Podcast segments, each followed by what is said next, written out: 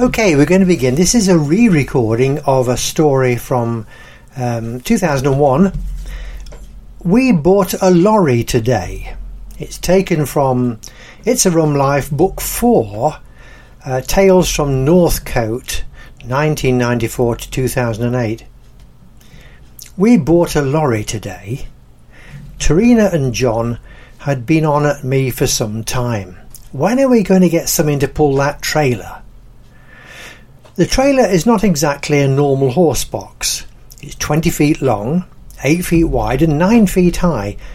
Uh, it must weigh over a ton. Previously, it was used to carry the wedding carriage and one horse.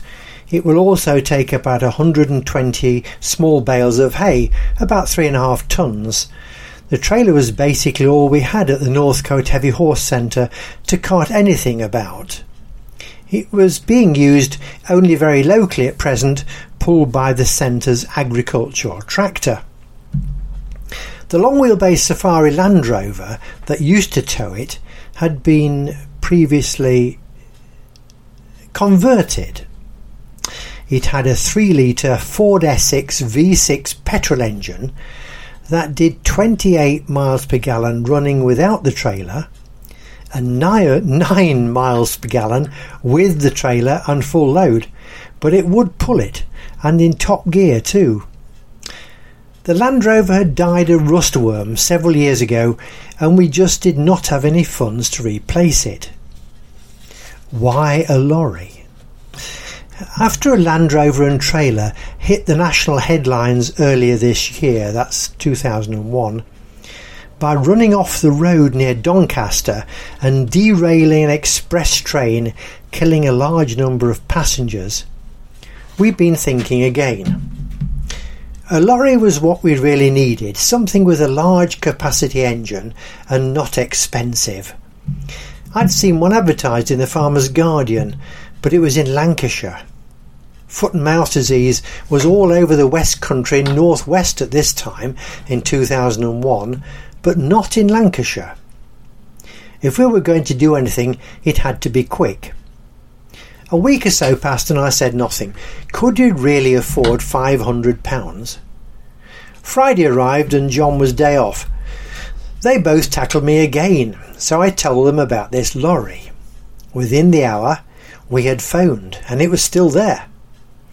We're all very de- democratic here at Northcote. The majority decision was go for it, if it's any good at all. We're off. We took the little red Subaru truck, and by 2 pm we had arrived at Garstang in Lancashire. By gummy, it is hilly up there. Right on the edge of the moors, almost on the way back into Yorkshire, we found the mill. The lorry had been used for local deliveries, but recently they had been encouraging farmers to collect food for themselves more and more. It was a curtain sider, that is, a 16 foot body, but the cab was filthy, inside that is. The lorry ran well, a big six cylinder engine, and its maintenance record was up to date, despite not being taxed for six months. It was out of test too, but I suppose you can't have everything for £500. We did the deal, loaded the little red truck into the back of the curtain sider, closed the curtains, and drove home, about 300 miles. We hadn't had time to tell my wife Ruth. She was the wage earner in our marriage. She was expecting me to be at home and coward that I am, I asked John to phone her and explain that we had been delayed. Explanations.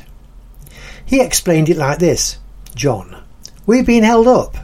Ruth, held up where? John, in Lancashire. You can imagine Ruth's tone. Lancashire? She choked. Where are you now? John, well, somewhere south of Ferrybridge on the A1. John was not one to let it all out at once. Ruth. What are you doing on the A1? John. Well, Keith is driving a lorry. Ruth. A lorry? What on earth is he driving a lorry for? John. Well, we've bought it. You can you can imagine the explosion at the other end. What do you want a lorry for? Or words to that effect followed. John kindly finished with something like, Keith will explain when we get home, before the phone at the other end was dropped rather loudly. The explanation was relatively easy after I, had the rest of the journey to think about the problem. Well, well, you see, it began. John and Trina and finished with something about the Land Rover wrecking the express train and us not wanting to do something similar.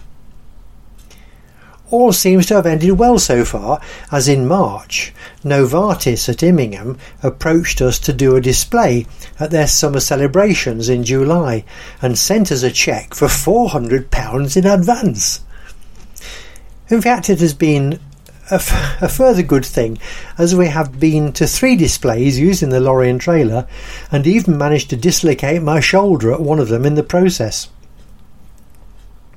There we are. I hope you enjoyed that little story.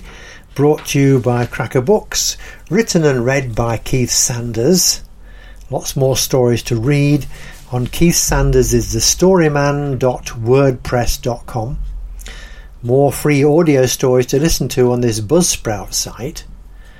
Lots of free videos to watch on Keith Sanders, the short story man on YouTube, including lots of horse videos. There is a shop where you can buy books which all the stories you read or listen to are compiled in book form. The books aren't expensive, they're easy to download on the internet.